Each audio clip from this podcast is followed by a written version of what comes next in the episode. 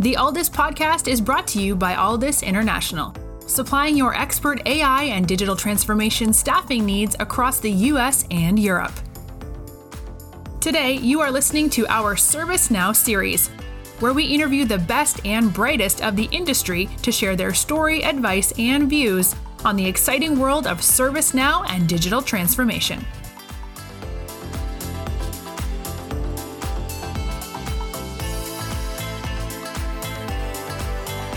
Hello, everybody. It's Mark Kelly here. I hope you are doing really well wherever you are in the world. Part of our Alldus ServiceNow podcast series, I'm very, very happy to welcome Mark Ceely to the show.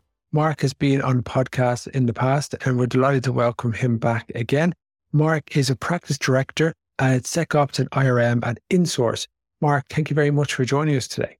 Glad to be here. Mark, could you give us a little bit of a reminder how you got into the world of ServiceNow and uh, your journey to, to here? So, uh, very, very unique journey. Maybe not unique way ask other people. Started in communications in the army back in the nineties. Came out, did point to point microwave, moved into the MSOs, right? The cable plants. That was sort of my dip into the IT world because we actually would utilize NetCool, right? So IBM Tivoli Suite moved into that further. So I then expanded about 14 years playing in the IBM realm and then getting into HP and then eight years or so ago, did a project where I was doing actually comparisons to ServiceNow, whether if it could replace NetCool for a customer. And that was my first instance of it doing anything with ServiceNow, which was good because I had to analyze the entire platform as I went through. So it was really good awakening for me. And I just saw the benefits of how ServiceNow was helping their customers as far as, hey, we can customize more. We can do more. Where I dealt with NetCool for 15 years, that was a black box, right? You didn't touch NetCool. So it was a completely different change, but I didn't like it because you over customize, right? Now with it was the extreme opposite. But then I, I started playing with it more. And over the time frame, over those first few years, ServiceNow tamed it back to say, hey, no, we don't want you to over customize. We want you to be happy and do more configuration. Let's scale back. So then it came into sort of a sweet spot for me after being with Mphasis for a little while there, I actually founded Beck Strategies in 2018. We were an elite ServiceNow partner for four years, and then we merged with InSource April last year because we were partnering with them over those four years, and it just became a good marriage between the two companies. Great story, and thank you very much. It's funny that you say that you've got a unique background, and you do have a unique background.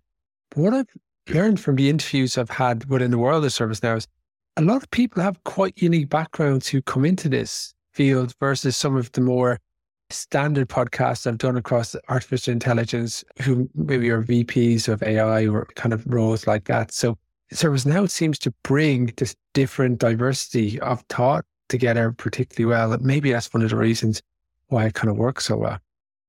Well, I, th- I think one of the things that they've done is really enhance the idea of the business units where most other platforms are, we're IT, we know best. And the IBM, the HPs the world, you know, their focus is from that IT perspective. And they set the tone for the entire company.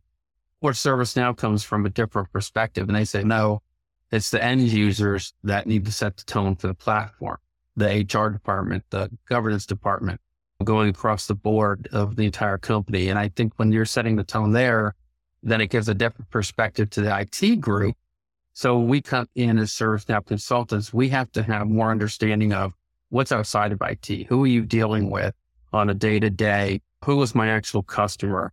And that's what I need to play to. So you need all those different personalities within your organization to really make a play for it. And then the underlying part is it really is, but it's the consulting of knowing business across the platform which makes a difference. So you could come in with, you know, we have a Skillbridge program. I've had somebody that started out where they were a cook in the military or a medic, and now they're ServiceNow developers. So you can definitely come in from different backgrounds and just have an understanding. Tell us a little bit about InSource and your role at InSource within SecOps and IRM. At InSource, you know, we're an elite partner with ServiceNow. We run the gamut. We do sales, implementation. We're a tech partner. We're a trading partner. We have multiple delivery streams. So ITSM, ITOM, CMDB, uh, SPM, And then I handle the SecOps and IRM area, which was GRC. Now it's integrated risk, uh, which is just drastically growing, especially over the past year. So I focus in that area, which um, in the past few years has gotten a lot more talk to it. As you see the data breaches, privacy breaches across the platform and SolarWinds a few years ago with the big hack they had in Microsoft. So we're getting a lot more attention. The SecOps and IRM world used to be an add-on from ITSM. Everybody had ITSM. It's a basic need. ITOM is very similar. Hey, we need to discover our products out there, our, our servers and everything else. Is we don't have money for that governance stuff until you fail an audit or until you get hacked, right? Then going out, throw all the money at it. But now we're seeing that level out. We're seeing that the business are saying, hey, now this is important on a day to day as much as discovery. And now we're getting more into the talking grounds of, hey, we need to start doing this on daily instead of being so reactive to it. So it's nice to see. The other thing that pushed IRM across the platform, ServiceNow has taken it, I don't want to say take advantage, but they've been aware of how it's leveled out with that. So they're actually taking the risk across the entire platform, much like the CMDB being the backbone of ServiceNow. Risk is getting that way as well. It's tapping into all the different areas. We're seeing a lot more flow that way. I'm really enjoying it more because now it's not just governance used to be, hey, we're putting in policy paperwork, we're putting in control. Now we're actually tackling the problems. We're actually tying into the different areas. So for me, that that becomes more dynamic. And so that's been a real key play out here. So with the different regulations from the government coming through, just those hacking and all different things happening, ServiceNow has really paid attention. And like we said earlier, it's paying attention to the business and what we need to do there, not just an IT function. So yeah, we can't play crystal ball. We got to do what we can. Yeah, I think they're being very purposeful. And consequently, there's a lot more attention played to it. And people are taking very seriously data. Talk us through some case studies where you've been able to help customers to succeed. And think about you, what was the problem? What was the challenges that those customers have? And kind of walk us through it. So, you know, we, we have a couple great case studies, actually, a ton of great case studies, but just, you know, a couple off the top of my head. I have one very good customer. They've been a customer on for over four years. And they actually wound up getting SecOps, the vulnerability response module, as well as the GRC module. It was because they failed an audit, right? They, they were completely reactive. They were caught off guard because they had no visibility into what was happening. They were already doing discovery. They had multiple tools doing different discoveries and coming into the platform, but it wasn't clean. And the organization piece of it was to, hey, we need visibility on this. So, you know, we put NIST controls in place with the vulnerability response. We're actually still working with them hand in hand, walking them through the process of, hey, this is the path you need to take. And they're a great customer because they respond to what we said. It's not like we need this and this is how we're going to do it. They actually listen to the advice on, hey, let's take those baby steps and walk you through it. And let's tackle what went wrong so now, now they're getting a cleaner be based off that vulnerability response. They're getting better patching processes in place as we're walking through it. And they actually have a true exception process, which they never even had before. It was, Hey, these list, this list of servers, we don't touch. That's not a very good exception process. So now they're actually managing that. They run, they, they're actually a technology company themselves. They deal with state and local governments. They're in 3,500 different governments across the country, which is, is amazing when you think about government entities. There's, and they're not in all of them, right? In this 3,500. So they're dealing with government entities across the country and they failed an audit. So little mud on their face, but, but we're cleaning that up so they're not failing the next audit and moving forward. And then what's going to happen is the next audit that we prepared for, as far as hey, here's our reports, here's our structure, but what we want to get them to is when they're actually handing the report in themselves and saying, Hey, we've just printed out the report, the audit report for you because we have GRC in place and these are all the requirements you have. That's the next step. So then it makes those discussions a lot easier. The other thing we've come to play with them is they're finding ways to work their budget cycle with the vulnerability management because they're finding older devices that are out there. What can we upgrade? They're getting more visibility. So now they're saying, Hey, now we need a replacement cycle. So you can see we weren't just detecting issues. We were actually building an asset inventory. We're building replacement cycles with this. We're fixing audits. So a lot of things come into play with just factor one module when it's once in ServiceNow on that one.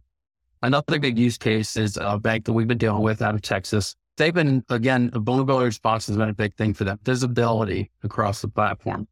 They've been using Tenable or their scanning tool and just bringing in uh, that space for Linux and Windows patchings has been difficult for them.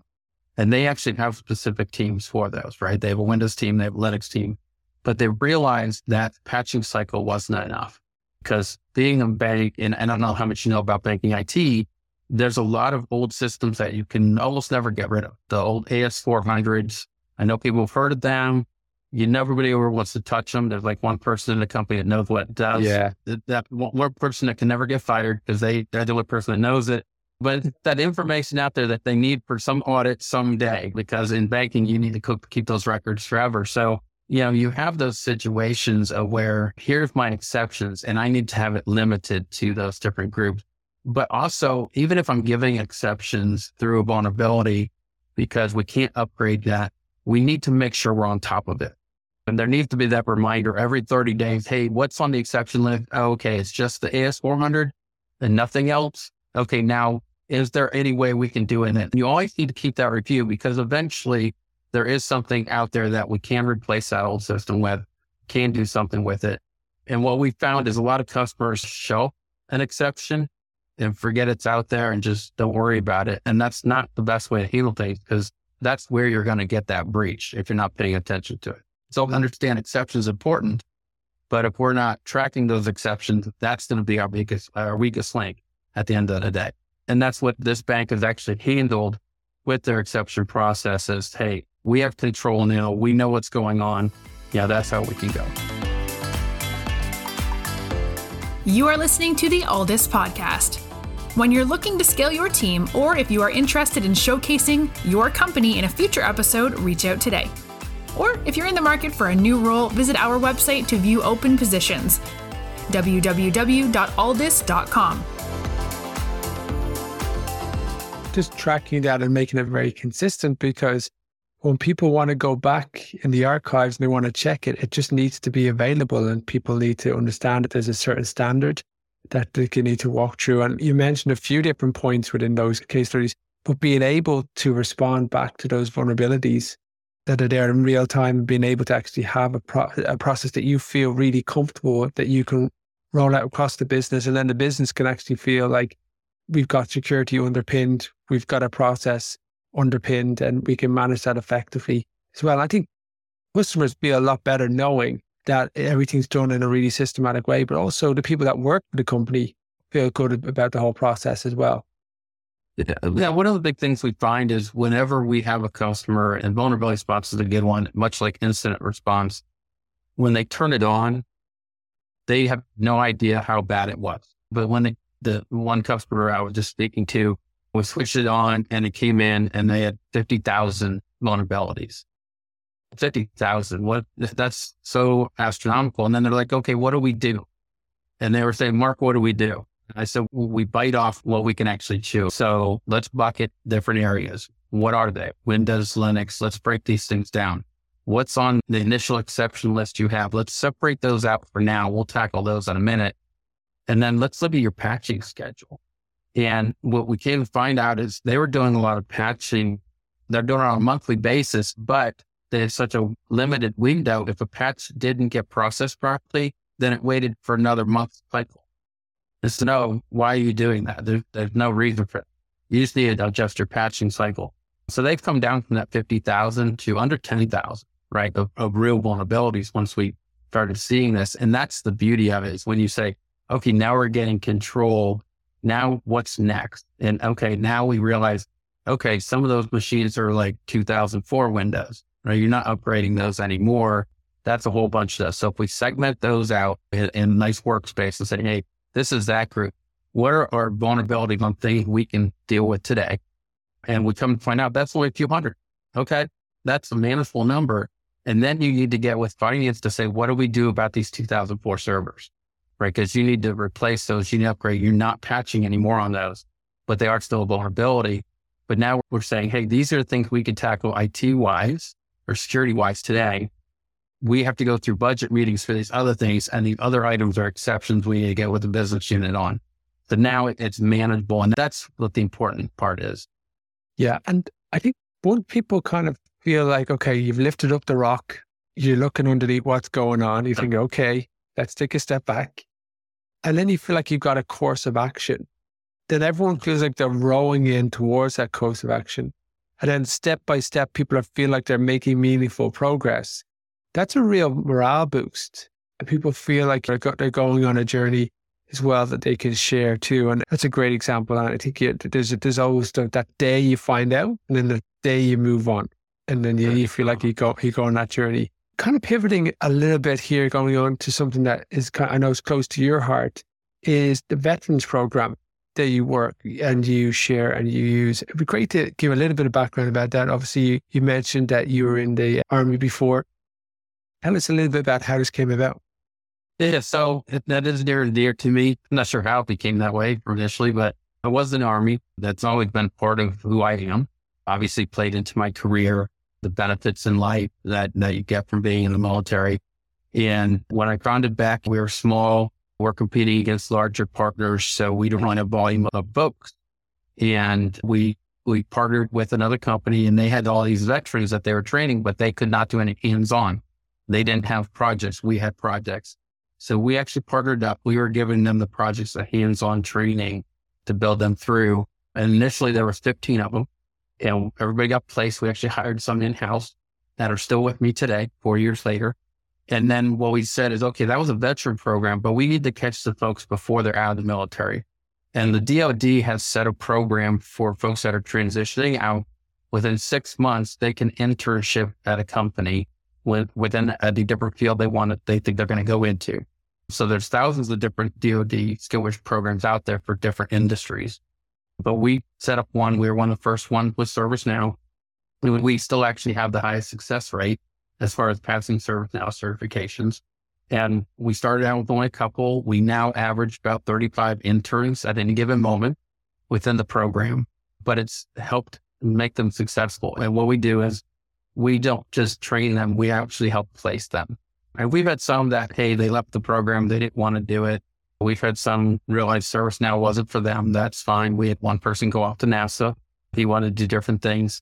And like I mentioned earlier, we had a cook, we've had a medic, we've had someone from marketing. So all different walks of life coming into it.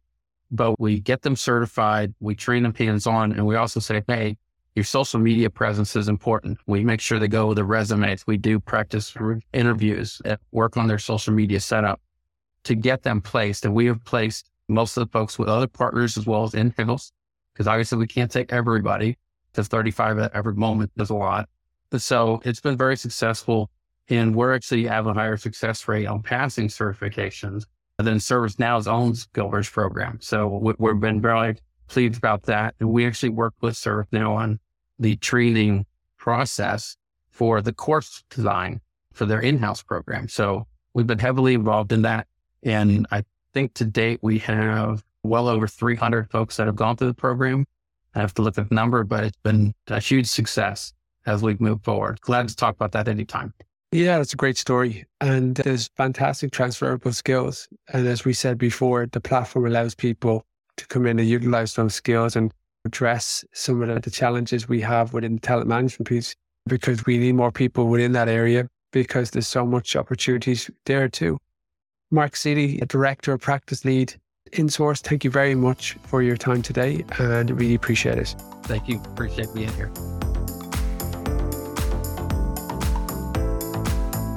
Thanks for listening to this episode of the Alldus Podcast. If you enjoyed today's episode, don't forget to subscribe, rate, and review.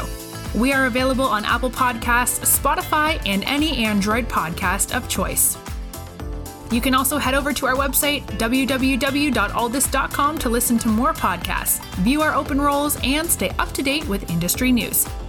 Thanks for listening and stay tuned for more great episodes coming very soon.